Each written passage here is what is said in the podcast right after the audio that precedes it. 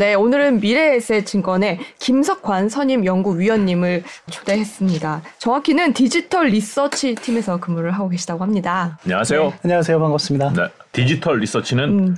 디지털 뭐 IT 쪽을 보는 리서치는 아니죠? 아, 그거 그렇지는 않고요. 네. 네, 저희가 아무래도 이제 그 저희 자체 유튜브 채널 스마트머니라고 있는데 네. 거기에 저희가 발간한 조사 분석 자료 음. 베이스로 해서 이제 자료도 네. 발간하고 또 거기에 맞는 컨텐츠도 찍고 음. 해서 음. 디지털 리서치 팀입니다.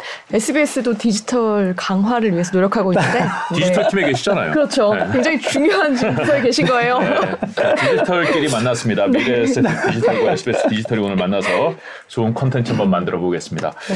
어, 금리 얘기부터 하면서 시작을 해볼까요? 네. FOMC가 있었잖아요. 네. 미국이 0.25%포인트 올렸어요. 뭐 예상했던 바죠? 그렇죠. 네. 뭐 2주 전까지는 이렇게 예상을 안 했었 아, 음. 그렇죠. 최근에 네. 좀 상황이 급변하긴 했죠. 네, 맞습니다. 2주 사이에 뭐 정말 많은 것들이 변화했고요. 특히나 2월 달부터 보면 전체적인 움직임들이 되게 급변했던 부분들이 좀 있었던 것 같아요. 네. 그러니까 원래 이 좀 되돌아가 보면 네. 그러니까 2월 전까지는 이제 시장에서 어 올해 금리 인상에 대한 기대치가 그렇게 높지 않았었거든요. 음. 그러면서 시장과 연준 간의 괴리가 꽤 있었어요. 그러니까 연준은 세게 말하고. 네, 연준은 올 연말에 5.1% 가야 돼라고 얘기를 했고 시장은 그렇게 보고 있지 않았었거든요. 네. 음. 그러니까 대략 괴리가 한 0.5% 포인트 정도 내외 음. 나 있었는데 근데 이제 2월 달에 발표되는 지표들, 경제 지표들, 특히 고용이나 물가, 소비 이런 지표들이 너무 잘 나온 거죠. 음. 이제 거기에다가 지난 이제 겨울에 미국의 날씨가 좀 따뜻하다 보니까 이제 사람들이 밖에서 많이 돌아다니기도 하고 네. 이제 몇 가지 좀 재정적인 이벤트들도 있긴 했었거든요. 뭐 네. 건강보험 급여가 다시 들어온다라든지 이제 그런 이벤트들로 이벤트들로 인해서 소비에 대한 여력이 확 늘어나게 된 거죠. 음, 물가 안 잡히겠다. 네, 어 이거 심상치 않다. 음. 이제 그러면 지표들이 세게 나오니까 시장에서도 어 이게 아니네, 음. 아닌가봐 하면서 음. 이제 금 예상치를 올렸어요. 이제 음. 그러면서 점차 어, 연준의 기대치하고 이- 막 어, 맞춰가는 그러면서 시장의 기대치와. 약간의 괴리가 좀 좁혀지는 음. 이런 네. 모습들이 나타났었거든요. 네. 그리고 그 정점은 3월 초에 있었던 그 파월 의장의 의회 청문회 네. 에서 2월달 경제 지표가 너무 세게 나왔다. 그래서 우리 좀 더 금리 올릴 수도 있다. 네. 올리는 속도를 높일 수도 있다라고 얘기를 했어요. 그러면서 네. 시장이 그때 절정이 50bp 인상에 대한 얘기였었죠. 이번 이제 네. 이번 이제. FOMC 회의에서 네. 그런데 이제 그게 확 이제 뒤바뀌게 된 사건들이 네. 최근에 여러분들이 잘 알고 계시는 은행 네. 사태들이고요. 네. 이제 특히나 이제 미국 같은 경우는 실리콘밸리 은행이라든지 뭐 시그니처 은행 그리고 그 앞단에 뭐 실버게이트 이런 은행들이 세 개가 근데 연달아서 이제 청산이 되는 그렇죠. 과정들이 발생했었죠. 네. 그러면서 이제 기대치가 확 낮아진 것 같아요. 음. 그래서 이번에 그 이번에 이제 관건은 그거였죠.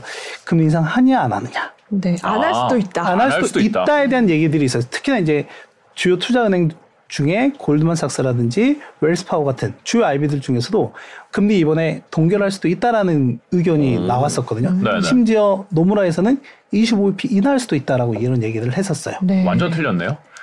어, 제가 알기로 노무라만 뭐. 노무라만 인하를 예측했죠. 네, 맞습니다. 근데 이제 이 금리 인하나 또는 동결을 하게 되면 시장의 불안 심리를 좀 더 가중시켜 줄 수도 있다라는 아마 연준 내부에서도 이런 consensus가 형성이 됐을 것 같고요. 그리고 또 하나는 간밤에 이제 FMC 결과도 나오긴 했지만 네. 가장 중요한 게 일단 앞에 세 개 은행이 청산됐음에도 불구하고 어찌됐건 빠르게 음. 갈무리를 했잖아요. 어, 어찌됐건 위기를 좀 진화를 했잖아요. 초기 진화를. 확산되진 네. 않았죠. 네, 더 이상 확산되지는 않기는 했죠. 네, 지금으로서는. 네, 초기 진화를 했기 때문에 일단 연준과 재무부 입장에서는 우리 미국의 금융 시스템은 상당히 안정적이다라고 이런 얘기가 나오게 된 거고요. 네. 이제 그러다 보니까 이제 다음 포커스가 역시 다시 물가였고요. 그래서 파월장이 어 얘기한 가장 서두에서도 얘기했던 거는 역시 물가 안정을 위해서 연준이 해야 될 일이 여전히 남아 있다라는 부분을 강조했다라고 보시면 될 것 같고 네. 그래서 이제 이번에 25p 인상을 했는데 다만 시장에서는 이번 인상이 거의 막바지지 않을까라고 음. 보고 있어요. 그래서 현재 미국의 기준금리가 5%인데 올 연말 예상되는 기준금리가 대략 4.25%니까요. 그러면 네. 앞으로 25pp씩 한 세 번 정도는 인하할 수 있는 음. 아. 부분을 시장에서는 일단 반영을 하고 있다라고 네. 보면 될 것 같아요. 아. 내린다고요? 네. 연준에서 내린다는 얘기는 안 하잖아요. 내린다는 얘기는 안 했죠. 네. 네. 그리고 심지어 올해 연말 기준금리 전망은 4.5.1%로 뭐 유지를 했지만 네. 내년 예상치를 기존의 4.1%에서 4.3%로 음. 올렸거든요. 네. 근데 뭐 이거 일단은 뭐 이건 내년 이야기니까 네. 당장 올해도 이제 어떻게 될지 되게 음. 불확실한 부분이 좀 있기 때문에 일단 시장 이번에 그런 고민의 흔적들이 좀 보였던 거는 음. 맞는 것 같아요. 어떻게 시장한테 시장에 좀 뉘앙스를 보낼까, 시그널을 보낼까에 대한 부분들은 좀 고민을 했던 거, 고민의 흔적들이 그런 데서 좀 음. 나타난 것 같아요. 네. 시장과 그러니까 연준의 기대치가 올 연초에 컸다가 네. 줄어들었다가 오히려 시장이 좀더 네. 연준, 그 연준보다 더 세게 보기도 했었죠. 네. 일시적으로는. 네. 근데 그런데 이게 최근 2주 사이에 은행 사태로 인해서 오히려 또 다시 한번 또 이렇게 음. 역전. 다시 이제 벌어진 벌어진 상황이 된 네. 거네요. 네. 음. 근데 파월 의장이 올해 금리 인하는 없다라고까지 네, 말을 했는데 그래도 인하를 예측하신 이유는 제가 예측한 건 아니고요. 네, 말을- 시장이 일단 그렇게 보고 있는 어. 거고 음, 파워를 별로 안 믿나 봐요. 네, 가장 중요한 거는 그거죠. 인플레이션이 여전히 높다라고 하는 거고요. 그러니까 저희가 일반적으로 보는 소비자 물가 상승률만 놓고 보면 일단 전년 대비 6%나 되고 있는 상황인 거니까 여전히 높잖아요. 연준이 세- 사- 생각하는 2%보다 높은 수준에 있는 상황이기 때문에 네. 이 인플레이션을 잡는 게 가장 우선이다라고 얘기를 하고 있는 거죠. 그러니까 기본적으로 연준이라고 하는 곳이 어, 두 가지의 의무, 이그 책무가 있어요. 그러니까 네. 그걸 dual mandate라고 하는데 하나는 이제 물가 안정이라고 하는 게 있고 하나는 이제 고용이라고 하는 게 있거든요. 결국엔 이 두 개를 베이스로 해서 금융시장의 안정을 도모하는데 지금 연준의 입장에서 보면 일단은 금융시장은 안정적이야. 음. 우리 시스템은 괜찮아. 우수해, 괜찮아. 이렇게 생각을 하고 있는 것 같고, 그런데 이제 문제는 이게 물가야. 그래서 이 물가를 잡기 위해서 우리가 해야 될 일이 있으니, 음. 적어도 올해 금리 인하는 없어. 라고 하는 음. 메시지를 보내긴 했죠. 하지만 네. 시장은 좀 그렇게 보고 있지 않은 상황인 것 같고, 음. 이제 그런 부분에서 약간의 시장이, 시장이 바라보는 이제 문제의 인식들이 좀 있는 것 같아요. 네. 문제점들이. 네. 네, 근데 그래서 그- 우선 음. 그것만 보면 음. 시장은 이제 파월의 말을 잘 믿지 않는다 라고 봐도 될까요? 명확하게 뭔가 메시지를 강하게 던진 적은 없었어요. 음. 네, 그러니까 뭔가 항상 그 중간에서 이럴 수도 있고 저럴 수도 있고에 대한 얘기들을 많이 했었거든요. 음. 그러니까 지난 밤에 저는 그걸 쭉 보면서 느꼈던 거는 아 이번에도 그랬던 것 같아요. 네. 그러니까 계속해서 금리 인상은 하겠지만 시장이 바라는 것처럼 인하에 대한 그런 얘기들을 안 했었고 그리고 은행 시스템 문제 있냐 없냐에 대해서 여러 차례 질문했음에도 불구하고 은행 시스템 문제 없고 유동성 충분해라고 했고 혹시나 아, 근데 네. 이 입장에서 중앙은행장 입장에서 야 유동성 문제 있고 야 은행 시스템 우리 위험해 이러면은 그 말 한마디로 그렇죠. 은행이 넘어갈 것 그렇죠. 같은데요. 네, 이제 그런 부분들이 있기 때문에 파월 의장도 뭔가 명확하게 메시지는 던지지 않아요. 다만 근데 제가 간밤에 봤을 때 좀 유심히 들었던 부분 중에 하나는 뭐였냐면 어찌됐건 그동안에는 이 은행 위기가 발생하기 전에는 미국 경제 경고하고 시스템적으로 괜찮다라고 하는 게 거의 뭐 기저에 깔려 있었는데 어, 금리 인상으로 인해서 뭔가 미국 경제에 균열, 균열점이 생겼구나라고 하는 게 이번에 나타났다라고 하는 거고요. 네.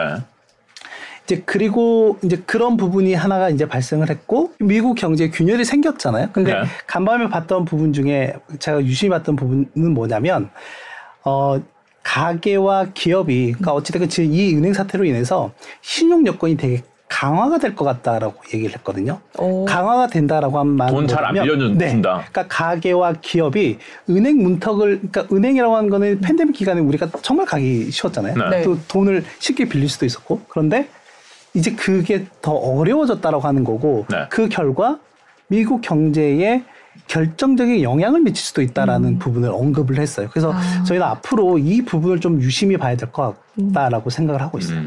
음. 그러니까 결국 돈 못 빌려서 물가가 좀 안정될 수도 있다. 뭐 이런 뜻인가요? 아니면은 위험할 수도 궁극적으로는 있다. 그럴 수도 있죠. 네. 궁극적으로는 그럴 수 있는데 그러면 가계와 기업들의 신용 여건이 강화가 돼서 음. 이게 겨- 경제로 영향을 미치는 데까지 그 중간 과정들이 있을 거잖아요. 네. 네. 그 중간 과정들을 우리가 이제 잘 봐야 되는데 네. 이제 가장 극단적으로 볼 수 있는 게 고용 관련한 부분들이 있을 거고요. 물론 이제 간밤에 고용과 관련해서 얘기하긴 했지만 네. 고용 시장이 이제 악화가 될 수도 있고 음. 또는 산업 생산이나 경제의 전체적인 이 용량 총량 자체가 둔화될 수도 있다라고 한- 하는 거죠. 네. 이제 이런 부분들로 본다라고 하면 저는 이제 더 이상 물가는 문제가 될 것 같진 않다라고 어. 보고 있어요.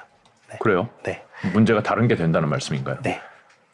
고용 시장이 아, 악화되거나 요거, 뭐 이런. 요거는 앞에서 지금 물어보면 안 돼. 나중에 핵심이니까 좀 뒤에서 다시 알겠습니다. 여쭤볼게요. 네. 네. 간밤에 점도표도 또 나왔죠. 네, 점도표 나왔는데 크게 뭐 의미 있지는 않을 것 아, 같아요. 그래요? 음. 네. 아 그래요? 크게 의미 왜- 있지는 않을 것? 같아요. 저희도 뭐 그냥 여쭤보는 거에. 나와서 여쭤봤어요. 네.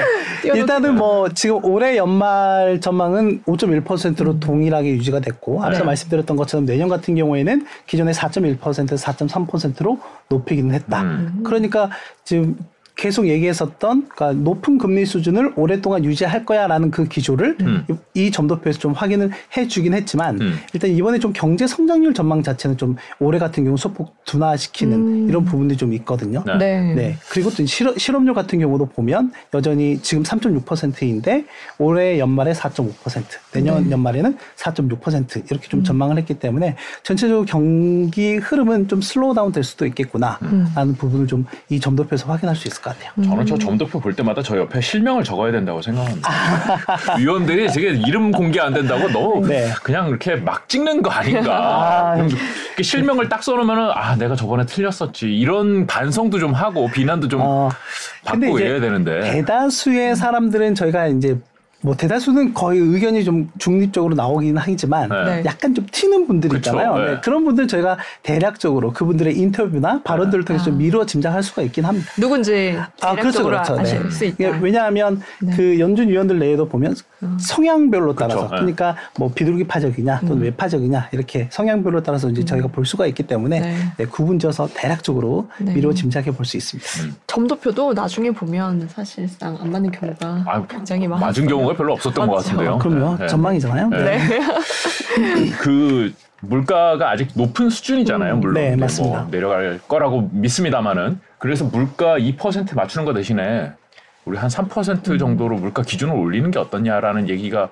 몇 달 전부터 나왔던 것 같은데. 네, 지난해부터 계속 이제 네. 얘기가 되고 있는 상황이긴 한데 음, 그거는 그냥 마이너한 얘기인가요? 네. 아, 아, 주류에서 얘기를 하는 정도는 아닌 것 같고 확산되지는 않는군요. 아마 이제 그런 부분들에 대해서 저도 이제 작년에 그 음. 이제 서울에서 했던 한 포럼에서 질문을 한 적이 있는데 네. 음. 항상 똑같은 대답이 뭐냐면 그거는 연준의 신뢰에 대한 문제 그리고 그거는 연준을 떠나서 각국 중앙은행에 대한 신뢰에 대한 문제다라고 아. 보면 될 것 같아요. 그러니까 이제 그런 부분들을 본다라고 하면 저 저번에 저희 한국은행 이창용 총재 같은 경우에도 네. 기자회견 당시에 2%를 3% 또는 4%로 바꾸는 거에 대해서 이제 어떻게 생각하느냐. 기준을 그건- 바꾸자. 네.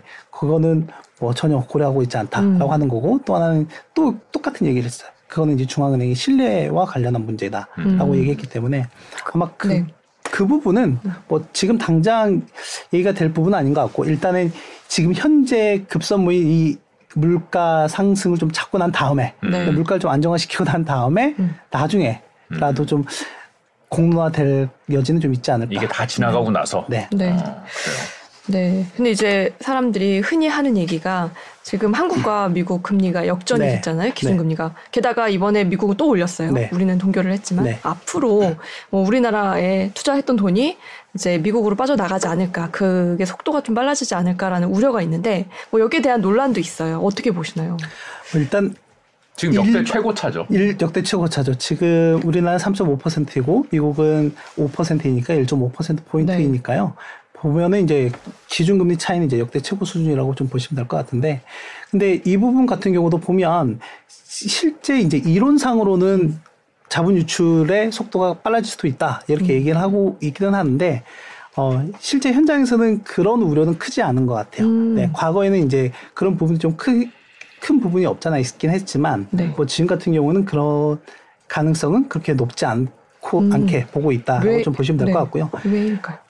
뭐 일단 지금 현재 시점에서 보면은 뭐 우리나라 주식 그러니까 저희가 이제 보통 자본시장의 자본 유출입 과정을 좀 볼 때 단순히 주식시장만 보는 게 아니라 채권시장도 좀 같이 보는 음. 보거든요. 네. 이제 그런 측면에서 봤을 때 최근에 우리나라 채권 시장의 금리 같은 경우에는 하락하는. 음. 그러니까 채권 금리가 하락한다는 거는 반대로 얘기하면 채권 가격 자체가 올라가는 과정이거든요. 음. 그랬을 때 외국인들의 자부, 자금 유입이 상당히 채권 시장으로도 많이 되고 있는 걸 확인을 하고 있고. 네. 그, 그런 측면에서 아. 보면 자본 시장 전체로 놓고 본다라고 하면 네. 그러니까 순 그 외국인 자금이 그 유입 또는 유출을 봤을 때 네. 유출 규모 자체가 그렇게 크지 않더라라고 하는 거죠. 음. 저기 미국 얘기 좀 했는데 네. 네. 저 유럽에서도 큰 게 하나 넘어졌잖아요. 네. 예. 그거는 어떻게 되는 겁니까? 저는 이, 번에그 크레딧 스위스 그러니까 물론 우리가 미국 시장 얘기를 되게 많이 했는데 사실 아 그만큼 큰 시장이 유럽에 있는데 우리가 그걸 너무 몰랐다라는 생각이 드는 게 크레딧 스위스가 저는 SWIS라고 생각을 했는데 그게 아니더라고요. 이번에 처음 알았어요. 그래서 아 내가 전혀 모르고 있었구나 이쪽은 네. 이큰 큰 회사였는데 거기는 어떻게 돼가고 있나요 지금 그 상황이? 뭐 일단은 UBS라고 하는 네. 그러니까 스위- 크레딧 스위스 같은 경우에는 스위스에서 이제 두 번째로 큰 은행이었고 그리고 이제 가장 큰 은행이 UBS인데 네. 그러니까 UBS가 이제 크레딧 스위스를 인수를 했죠. 네. 표면적으로는. 그 이제 물론 이제 그 중재자는 스위스 이제 중앙은행이라든지 스위스 정부가 이제 들어와서 네. 이제 중재를 해줬고요.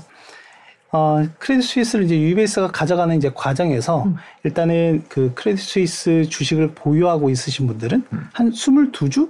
네, 22점 몇몇 주당 UBS 한 주를 이제 받게 되는 과정이 되고요. 음. 그럼 손해예요? 가격이? 시장가로 어느 정도 되는 거예요? 아, 그럼요. 이게 뭐냐면, 네. 그러니까 지난주 이게 지금 주말 사이에 체결이 된 거니까 네. 지난주 금요일 종가 기준으로 대략 1.7 스위스 프랑이었거든요. 네. 네. 어, 근데 이제- 스- 크레딧 네, 스위스가 네. 크레- 크레딧 스위스 주가가. 네. 근데 그 합병가액이 네. 대략 한 0.7에서 0.8. 음. 정확한 가격 밴드는 아니지만 네.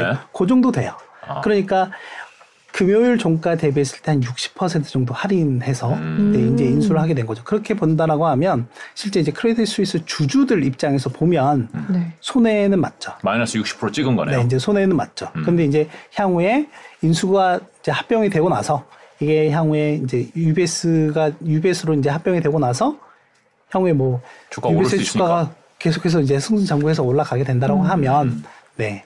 이제 다만 UBS 한 주당 네, 크레딧 스위스 22주 이렇게 되는 거니까 음. 교환 비율층에서 본다라고 하면 음. 주주들 입장에서는 이제 손해는 맞기는 하죠. 네. 음. 그래요. 근데 뭐 주, 주주들은 그렇게 손해를 보, 봤지만 어쨌든 그래도 조금이라도, 조금이라도 받았는데 이번에 그쵸. 처음 들어보는 AT1 AT1 네.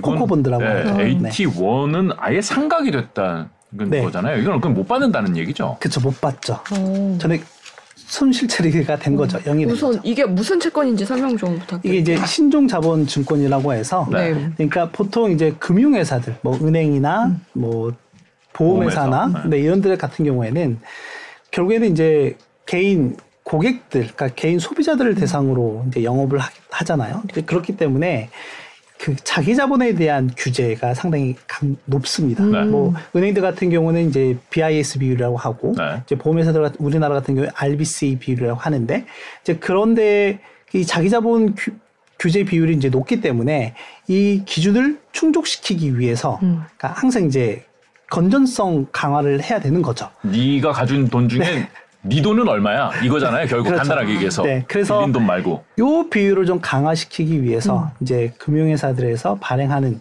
채권 중에 하나가 이제 신종자본 증권이라고 하는 게 음. 있고 네. 요건 이제 보통 다 그 장기로 좀 발행이 되기 때문에 음. 자기 자본으로 인정을 해줘요. 그러니까 보통 채권을 발행해서 돈을 조달하면은 그거는 자기 자본이 아니라 부채로 잡히는데 그렇죠. 음. 그리고 주식을 발행해야지 네, 그게 자기 자본인데 맞습니다. 근데 주식을 안 발행하고 채권 그러니까 신종 자본증권이라는 신종 채권을 발행하면 이거 자본으로 인정해 줄게 그렇죠. 회계 기준에 그래서 채권이 아니라 이거는 증권이잖아요. 네. 네. 이제 그래서 이걸 자본으로 이제 인정을 해 준다. 하지만 이자는 줘야 된다 맞습니다. 네. 근데 그 대신에 좀 이자가 높죠. 네. 네, 이자가 높죠.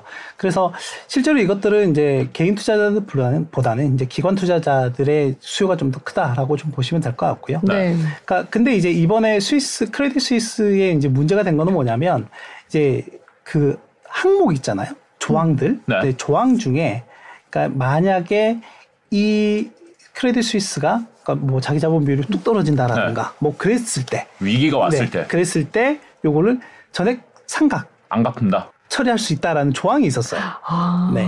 그걸 이제 실제 네. 기관 투자자들도 이제 그걸 몰랐던 거죠.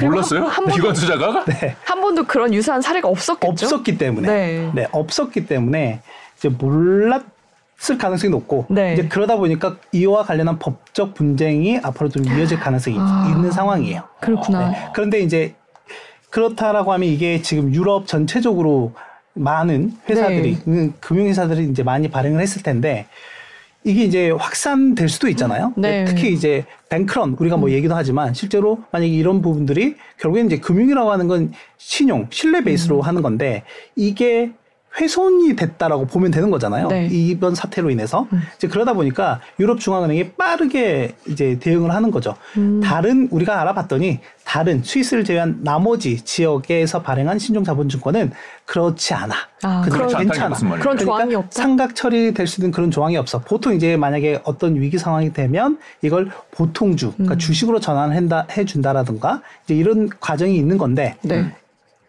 이 크레딧 스위스 사례 같은 경우 는 이게 없었던 거잖아요. 그렇죠. 네, 그래서 이제 투자자들이 되게 불안했던 건데 네. ECB가 알아보니까 우리 이 다른 지역에서는 그런 조항이나 그런 게 없다. 그러니까 음. 어. 걱정하지 말고 코코본드 열심히 투자해도 된다라고 얘기를 하는 거죠. AT1이 이제 코코본드라는 네. 맞습니다. 음. 네. 그걸 그, 그거는 그럼 스위스만 했던 거예요. 그렇게 없어질 수 있는 스위스 거. UB 그러니까 제가 알기로는 UBS나 크레딧 스위스에서 발행한 그 신종자본증권에는 그 조항이 들어간 걸로 알고 있어요. 음. 어, 그럼 UBS 신종자본증권 지금 가지고 있는 기관이나 개인이나 좀 긴장하고 있겠네요. 긴장을 하긴 하겠지만 크레딧 스위스 거는 네. 이미 이미 삼각돼서 빵원 처리됐으니까 뭐 그래 그건 날렸고 네. UBS도 그런 게 있을 거 아니에요. UBS도 있죠. 네. 어. 근데 뭐 UBS가 만약에 넘어간다 그러면 그거는 뭐 전 세계적으로 문제가 되지 않을까요? 우리나라 신종 자본증권 이거 개인들도 많이 우리나라 금융기관 것도 가지고 계신 분도 있고 하는데 그건 상관없는 거죠 이번 위기하고는. 네, 그런 거- 그렇게 음. 봐야죠. 네. 어. 그리고 개인들이 이걸 많이 가지고 있지는 않을 거예요. 근데 아까 음. 말씀드렸던 네. 것처럼 네. 네, 기관 투자자들이. 기관이라든지 네. 기관 투자자들이 대부분 갖고 있기 네. 때문에 네. 음, 그래요. 이- 넘어가시죠. 그렇다면 네 그렇다면 사실 뭐 스위스뿐만 아니라 미국에서도 어, 줄줄이 뭐 은행이 파산하거나 붕괴되는 사례가 잇따라 나오고 있는데요. 이것 때문에 경기가 후퇴하는 거 아니냐, 후퇴하는 시기가 더 빨라지는 거 아니냐라는 어, 예상까지 나오고 있습니다. 어떻게 보시나요, 위원님? 저는 일단 그럴 가능성이 있다고 그래요. 보고 있어요. 네. 저는 네. 궁금한 게 네.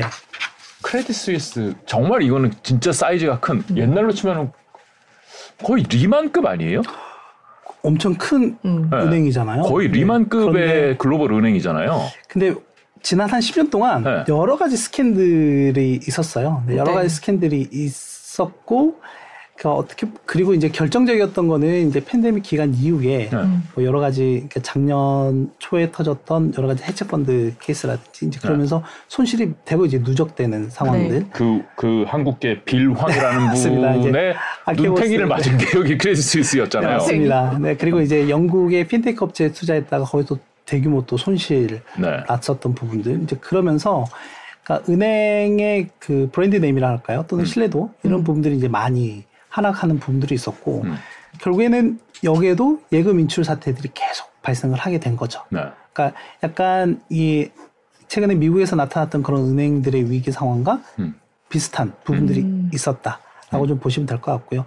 그리고 이제 결정적이었던 거는 이제 지금 크레딧 스위스 은행 같은 경우는 최대 주주가 사우디 국립은행이거든요. 네. 대략 한 지분 10% 정도 들고 있는데, 그러니까 지난주에 이게 약간 해프닝 같은 거긴 하지만 어찌됐건 먼저 사건이 촉발이 된 거는 어, 추가 증자를, 그러니까 자본을 늘리기 위해서 증자를 하려고 했는데, 그러니까 이 최- 최대 주주가 사우디에서. 참여하지 않는다더라. 네.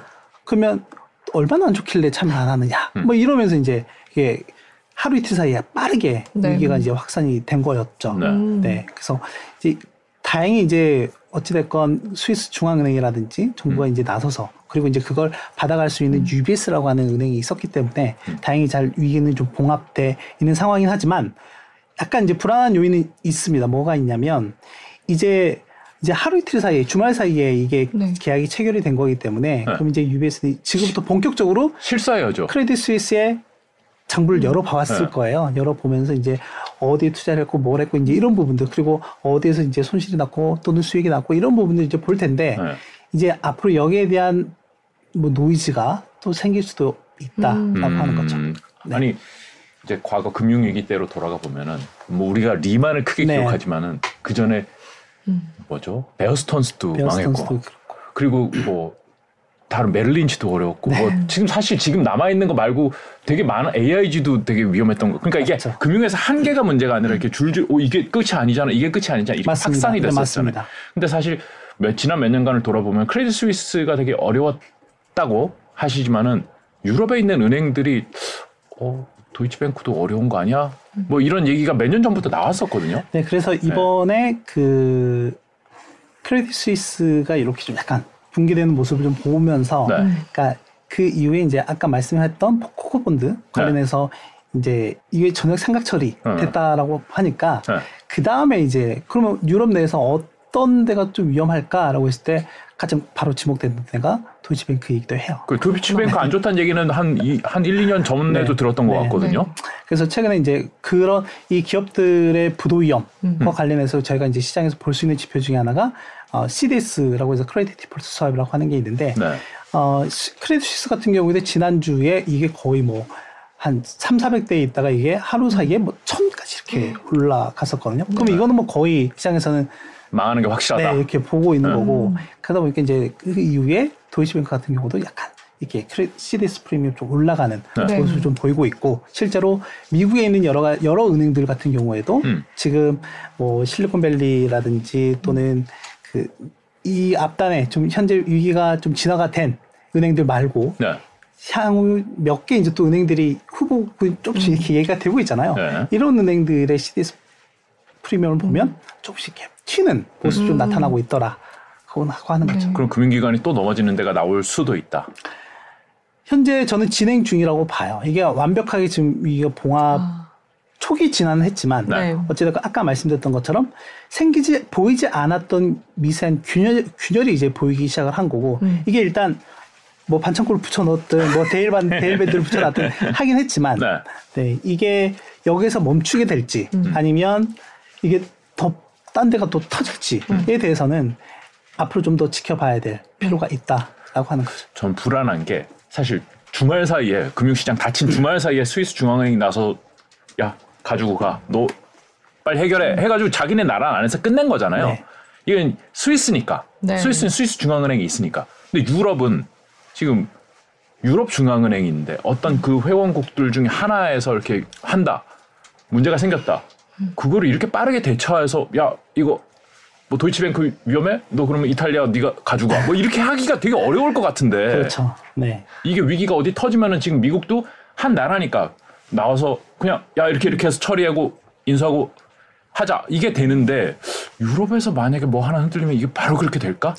그래도 뭐 20이라고 하는 곳이 있기 때문에 네. 특히 이제 작년 이제 여름쯤이었던 걸로 기억하는데 네. 작년 같은 경우에도 보면 뭐 미국 연준을 비롯해서 각국이 이제 물가 를 안정화시키기, 그러니까 물가 상승을 잡기 위해서 금리 인상을 막 이렇게 단행을 하잖아요. 네. 즉 그러면서 가장 좀 유럽 내에서 취약하게 좀 대두됐던 곳이 이탈리아였거든요. 네. 네. 네, 그때 당시만 보더라도 이탈리아의 10년물 국채 금리가 팍팍팍 튀면서 특히 이제 유럽의 유럽 금융 시장의 뭐 변동성을 볼 때 이탈리아와 독일 독일의 10년물 국채 금리의 그 스프레드를 보거든요. 네. 근데 그때 이 스프레드가 엄청나게 튀는 모습이 좀 나왔었어요. 그 이탈리아가 위험하다. 네. 그러니까 이제 ECB가 그때 우리가 이제 금리 인상을 하는 와중에 양적 긴축도 같이 단행을 했었거든요. 그런데 이탈리아 와 관련해서는 이게 한 창구를 또 열어놨어요. 음. 혹시나 유사시에 음. 유동성을 지원할 수 있다라는 이제 그러면서 이게 이 스프레드가 급격하게 이제 아. 줄어드는 과정이 있었거든요. 네. 그래서 20이라고 하는 곳이 있기 때문에 음. 일단은 그런 유사시가 발생한다 하더라도 분명히 좀 충분하게 대응할 수 있는 음. 뭐 기구는 네. 있다라고 생각이 됩니다. 그렇지만 확산할 수도 있다.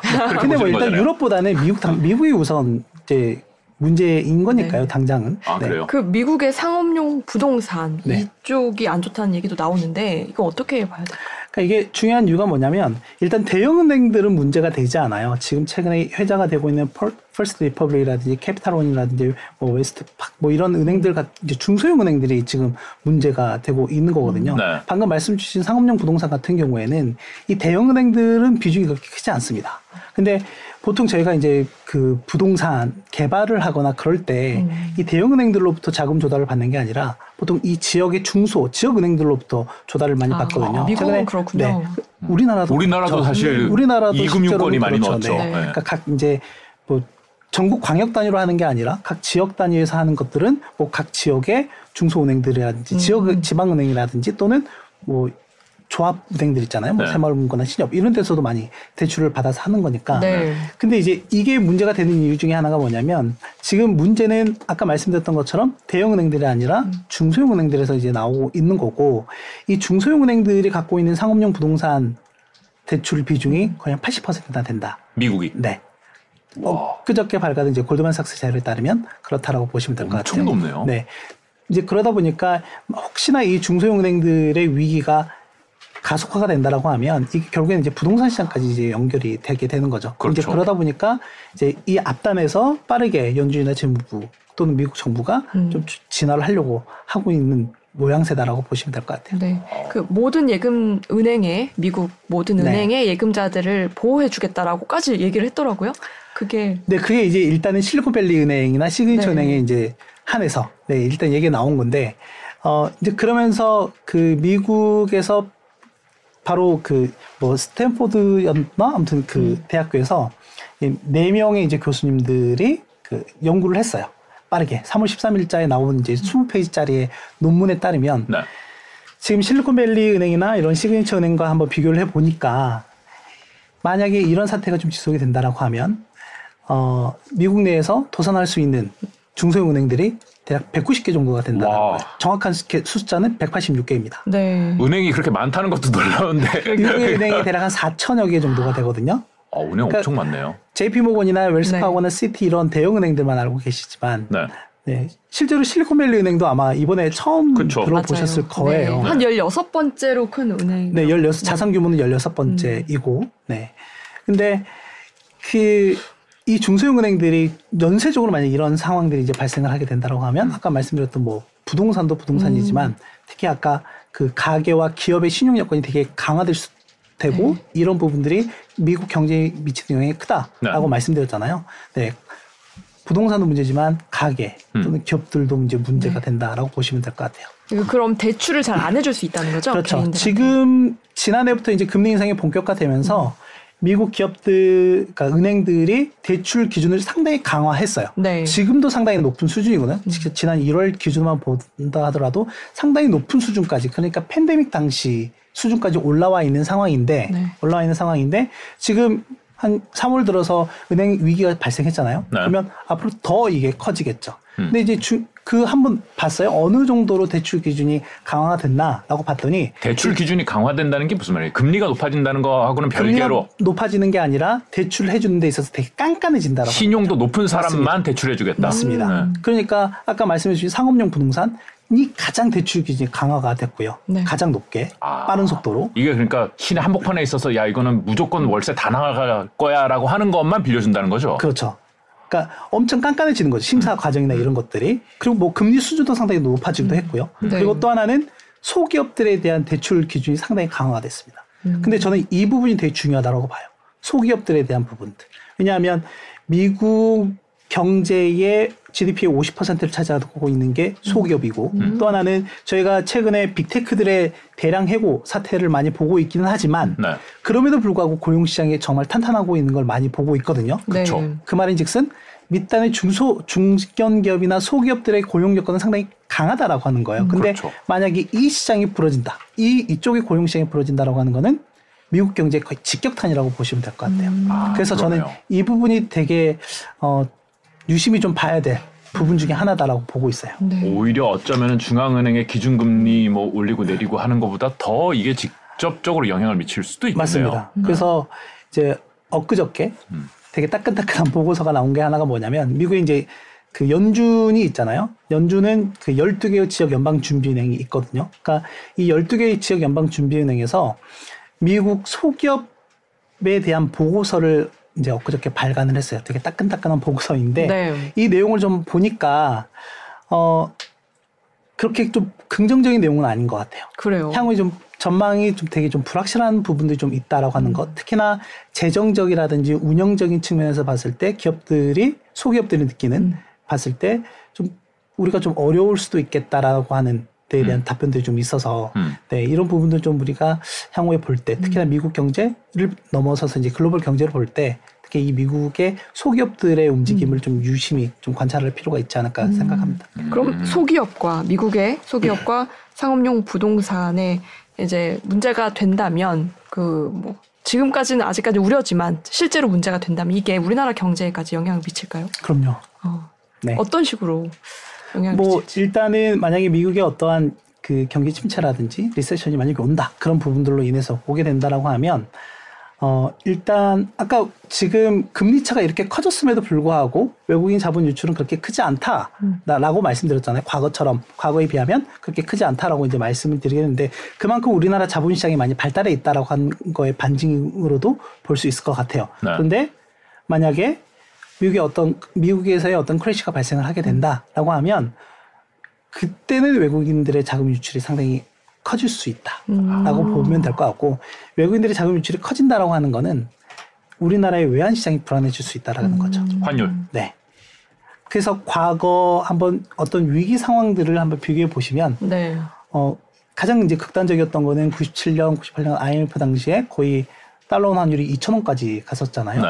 네, 그랬었고 요 근래에도 보면은 작년에 거의 한 1,400, 3, 40원대까지 갔다가 네. 지금 이제 1,300원 미만으로 내려와 있는 상황이긴 하지만 네, 이제 외환 시장이 가장 급변하게 이제 나타난다라고 음. 보시면 될 것 같아요. 음. 그럼 그렇게 되면 어 전체적으로는 이제 경제의 부담이 커질 수밖에 없죠. 네. 음, 그래요. 그러면은 주식 시장도 다 같이 부러지겠네요. 거기가 그렇게 되면은 그렇죠. 결국은 네. 미국의 은행 뭐 또 위험하다 이런 뉴스가 나오는지 안 나오는지가 일단은 제일 그거 일단은 그게 가장 좀 중요할 것 부동산 같습니다. 시장은 사실 저희가 음. 한국에서 우리가 확인하기가 되게 어렵잖아요. 그렇죠. 네. 예, 결국은 이- 미국의 어떤 금융기관 위험하다 네. 이거가 더 크- 크다는 거죠. 근데 이제 이번에 기준금리 인상을 했잖아요. 네. 그게 약간의 이제 우려 섞인 부분, 이제 우려하는 부분이 두 가지가 있는데 이제 하나는 뭐냐면 어 어찌됐건 기준금리가 5%까지 올라가게 되면 네. 이제 우리나라 같은 경우는 이제 보통 예금금리를 맞춰서 이제 같이 올리잖아요. 근데 이제 미국 같은 경우에는 이 예금금리는 거의 고정적이라고 보시면 돼요. 네. 그러니까 지금 네. 미국 전역의 예금금리가 대략 0.5%밖에 안 되거든요. 음. 아, 네. 대형은행들은 0.5%요? 네, 대형은행들은 0.1% 미만이에요. 어, 안 주네요 이자를. 그런데 네. 이제 미국은 자본시장이 발달해 있다 보니까 어. 이제 투자 상품, 특히 이제 MMF라고 하는 음. 단기 금융 시장 네. 같은 경우에는 금리가 이 기준금리와 연동이 돼서 올라갑니다. 그렇죠. 그래서 최근에 한 4.5%까지 올라와 있는 상황인데 네. 이게 이번에 어, 25p 0.25% 포인트 또 올렸기 때문에 이게 더 높아지겠죠. 그렇겠죠. 근데 이게 본격 본격적으로 이 스프레드가 벌어졌던 음. 차이가 벌어졌던 시점이 언제냐면 이 작년에 기준금리 인상 이제 본격적으로 하면서 부터이거든요. 네. 이제 그러다 보니까 여기 예금금 예금에 있던 자금들이 음. 이 단기 금융시장으로 계속 이제 넘어오게 되는 거죠. 네. 그래서 어떻게 보면 어뭐 은행들이 투자해 놓은 투자 상품의 그런 가치가 하락했거나 뭐 그런 부분도 없잖아 있긴 하지만 이제 궁극적으로는 이 자금이 옮겨가는 거죠. 저수익 상품에서 고수익 상품으로 옮겨가는 과정도 계속해서 좀 발생하고 있다. 음. 그러니까 머니 무브가 발생하고 있다라고 하는 거예요. 네. 그러면 아까 말씀드렸던 중소형 은행들이 예금금리를 올리거나 또는 이런 수익성 상품들을 좀 예, 수익성 상품에 대한 금리를 올려줄 수 있느냐? 네. 그럴 여력이 그렇게 크지 않다라고 하는 대형 은행 대비했을 때. 우리나라는 그렇게 그 기준금리 올라가면 예대금리 네. 차을 해가지고 은행들이 수익이 늘어나는데 얘네는 네. 오히려 돈을 빼기 때문에 더 안 좋아진다는 네, 거예요. 맞습니다. 음. 이제 그런 부분들이 일정 부분 하나 있다라고 음. 하는 거고요. 이제 또 하나 같은 경우에는 이제 예, 그 금리 인상으로 인해서 아까 이제 말씀드렸던 음. 가게나 기업들의 신용 여건이 되게 강화가 되는 부분들. 음. 그게 이제 결국에는 사이클을 쭉 타고 아까 말씀드렸던 뭐 소기업이라든지 부동산이라든지 그게 겨- 연쇄적으로 영향을 미친다라고 음. 하는 거죠. 그렇군요. 미국은 무슨 부도율 이런 우리나라는 뭐 가계 음. 대출 부도율 뭐 개인 대출 부도율 이런 거를 보잖아요. 개- 미국은 그런 거는 안 보나요? 그러니까 그런 소기업이나 개인이나 이런 것들이 신용도가 떨어지고 있다, 부도를 내고 있다. 아 진짜 안 좋구나 이런 거 확인할 수 있는 그걸 확인할 수 있는 게 연체율이에요. 네. 연체율. 네, 네, 네. 뭐 신용카드를 쓴다든지 네, 네. 또는 지금 뭐 학자금 대출은 일단은 뭐 팬데믹 때 이제 정부 정책 영향이 있어서 네. 당장 올해 중반 이후부터나 이제 얘기를 해야 될 것 같고 학자금이나 자동차 대출이라든지 또는 신용카드 그 대출 이런 것들인데 음. 연체율이 점진적으로 좀 올라오고 있는 상황이긴 해요. 음. 네. 그리고 또 중요한 건 뭐냐면 금리가 이제 올라가다 보니까 이런 이제 대출을 일으킬 때 보통 보면 이제 저희가 신용카드 그 금리나 네. 이런 부분들이 거의 뭐 신용카드 금리는 지금 역대 최고 수준이고요. 음. 음. 네. 계속해서 이런 금리 금리 수준도 계속 높아지고 있다라고 네. 보면 될 것 같아요. 그렇구나. 일- 네. 네. 아, 금, 어. 아니 금값 그러게요. 저도 네. 이거 물어보고 싶어요. 금값이 많이 올랐던데요. 네. 네. 네, 금리를 이렇게 올리는데도 금값이 많이 올리네요. 뭐 일단 상대적으로 좀 해지 수단으로 좀 보고 있는 것 같고요. 네. 그러니까 자금 이 일단은 그러니까 금리를 올리는 사- 과정에서 시장이 좀 불안해지는 모습들이 좀 보이다 보니까 네. 약간 이런 대체 할 수 있는 네. 수단이 뭐가 있을까 하다 보니까 이제 금에 대한 수요가 좀더 늘어나고 있는 모습을 좀 보이고 있는 것 네. 같고 코인도 많이 네, 올랐어요. 같이 이제 동반해서 이제 코인 음. 같이 올라가고 있는 모습을 좀 보이고 있기는 하죠. 음, 음, 계속 그럴까요? 계속 그럴 것 같지는 않습니다. 그래요. 어, 아, 위기가 확산될 가능성이 것 있다고 이제 코인 같은 보시는데. 경우에는 어찌됐건 네. 지금 이제 간밤에도 보면 이 코인에 대한 그 규제는 분명히 좀 있는 상황이긴 아, 하거든요. 네. 규제 이슈가 좀 계속 있는 상황이기도 하고 네. 그리고 또 하나는 코인 시장 같은 경우에는 뭐 워낙 이 전체 이 주식 금융시장에 비하면 상당히 좀 소규모인 음. 거죠. 상당히 좀 작은 비중을 좀 차지하고 네. 있기 때문에. 아니, 저는 금을 여쭤봤는데 코인 말씀해 주셨. 아, 그러니까요. 예, 코인까지. 예, 네. 금 금은 지금 상당히 높은 수준인데 계속 이렇게 높을까요? 뭐 일단 금에 대한 그 수요는 계속 좀 있을 것 같기는 해요. 음. 네, 계속 가격 상승에 대한 니즈 좀 있을 가능성이 높다라고 아. 보면 될 것 같고요. 어떻게 보면 이제 위험 회피 수단으로도, 네. 그러니까 인플레 헤지 수단도 되긴 하지만 음. 위험 회피 수단으로도 많이 좀 음. 보고 있, 고 네. 아까 말씀하신 위험 자산보다 안전 자산을 더 선호하고 있다라고 했을 때 금은 맞는 거죠. 거기에. 금은 어떻게 보면 안전 자산에 속한다고 네. 보면 될 것 같아요. 이제 하지만. 비트코인은 위험 자산이기 때문에 어. 다시 내려갈 거다라고 보시는 게 맞나요? 뭐 비트코인 같은 경우는 제가 거기는 전문가가 아, 네. 여기까지만 여쭤볼게요. 야, 이거 위험합니다. 예, 넘어갈 뻔했어요. 예. 아, 그래요. 그래서 지금 미국의 금융기관들이 앞으로 또 어떤 데가 위험하느냐라는 뉴스가 나오는 네. 거 봐야 되고 유럽 쪽에서도 그런 뉴스가 나오면은 악영향이겠죠, 당연히. 근데 아마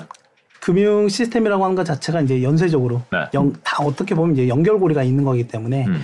어느 한 곳이 위험한 상황들이 나오고 특히나 이제 미국 쪽이 더 위험하긴 하겠죠. 음. 근데 그런 부분들이 나오게 된다라고 하면 네. 예, 연쇄적인 영향을 미칠 수 있다. 그래서 음. 이번에 그 이제 지난 주, 주말 이후에 나왔던 특히 이제 크레딧 스위스가 UBS에 합병되면서 나왔던 것 중에 하나가 그 미국 연준과 그리고 이제 뭐 스위스 중앙은행이라든지 ECB라든지 또는 캐나다 뭐 일본 뭐 이렇게 몇몇 다섯 개 중앙은행인데 달러 유동성을 그 서로 이제 교환할 수 있는 그 이제 보통 이제 달러 유동성 수합이라고 하는데 네. 이걸 이제 매주 단위로 하다가 네. 이걸 이제 매일 단위로 바꿨고 네, 음. 바꿨거든요. 이제 그러다 보니까 유사시에는 얼마든지 달러 유동성 공급해 주겠다라고 이제 연준이 약속을 한 거거든요. 그거는 음. 이거는 과거 이제 위기 상황에만 항상 이제 작동을 했었던. 이제 그러다 보니까 이걸 이걸 놓고도 또 시장에서는 왈가왈부하는 거죠. 아 지금 상황이 안 좋나?라고 이렇게 또. 네. 아, 중앙은행들 긴장하고 있다, 야, 쟤네. 네, 그러니까요. 아, 네. 분위기가 전체적으로 시장 주변에 지금 굉장히 좀 안정적이지는 않네요. 불안불안하네요. 네, 좀 어떻게 보면 이번에 이제 은행들이 약간 좀 넘어가는 사태들이 나오면서 시장은 좀 전체적으로 좀 불안정한 네. 모습을 좀 보이고 있고 특히 좀 불확실성이 좀 많이 음. 높아졌다라고 보면 될것 같아요. 네. 금리만 보고 있다가 지금 이 주변의 분위기 바뀐 거를 좀 네. 확인해야 될 타이밍이다. 네. 근데 미국 주식을 갖고 계시는 네. 분들도 요즘 많이 불안해하세요. 이 앞으로 떨어지면 어떡하나 연쇄적으로 뭐 반응을 일으켜서 계속 갖고 있어도 되는 거겠죠? 뭐 일단 저는 중요한 질문이에요. 지금 시점에서는 좀 공격적으로 접근을 하시는 거는 좀 지양하실 필요가 있을 것 같다라고 좀 생각. 네, 네. 생각을 좀 하고요. 뭐 그렇다라고 하면 이제 이게 한 번쯤은 확인을 좀 해야 될 과정이 필요하거든요. 그러니까 지금 시장에서는 시장이 바라보고 있는 건 이제 더 이상 연준이 금리를 올리지 못하고 음. 오히려 이제 올해 연말에 가면 금리를 인하하는 과정이 나오게 될 거야라고 하는데 과거를 한번 쭉 한번 되돌아보시면 항상 위기 상황은 연준이 금리를 그러니까 올리다가 멈추고 항상 인하했을 네. 때부터 그럼 그러면 인하를 왜 할까에 대해서 우리가 한번 생각을 해봐야 되잖아요. 네. 위기가 오지 않으면 인하하지 않거든요. 그렇죠. 네. 그럼 그 과정이 한 번은 나와야 된다라고 음. 하는 거고 또 하나는 저희가 이제 작년부터 계속 얘기했던 부분 중에 뭐가 있냐면 제가 이제 국채금리나 이런 부분들 많이 볼 때 장단기 금리 차가 역전이 됐네라고 하는 부분들을 많이 들어보셨을 거예요. 보통 이제 장단기 금리 차가 역전이 되면 항상 그 이후에 음. 경기 침체가 오더라. 네. 이게 물론 공식은 아닌데 네. 공식은 아닌데 과거 한번 이렇게 보니까 관리적으로 이제 그런 상황이더라라고 하는 그렇죠. 거고 보통 이제 금리는 경기를 반영한다라고 얘기를 많이 하거든요. 근데 스- 자금 수요나 이런 부분들이 단기에 많이 몰린다라고 하는 거는 결국에는 중장기적으로는 좀 불안한 요인들, 경기에 대한 불확실성이 크기 때문에 그렇다라고 하기 때문에 이제 결국에는 경기 침체에 대한 뭐 시그널이 가장 잘 증명할 수 있는 지표 중에 하나다라고 얘기를 하는데 이게 그동안은 계속 벌어졌어요. 그러니까 10년물과 2년물 또는 10년물과 3개월물 간의 이 격차가 계속해서 벌어지는 과정을 보이다가 네. 최근 2주 사이에 급격하게 줄어드는 과정이 나타났었거든요. 네. 근데 아까 제가 말씀드렸던 것 중에 경기 침체를 아까 금리 인하할 때 네. 나 발생한다라고 말씀드렸잖아요.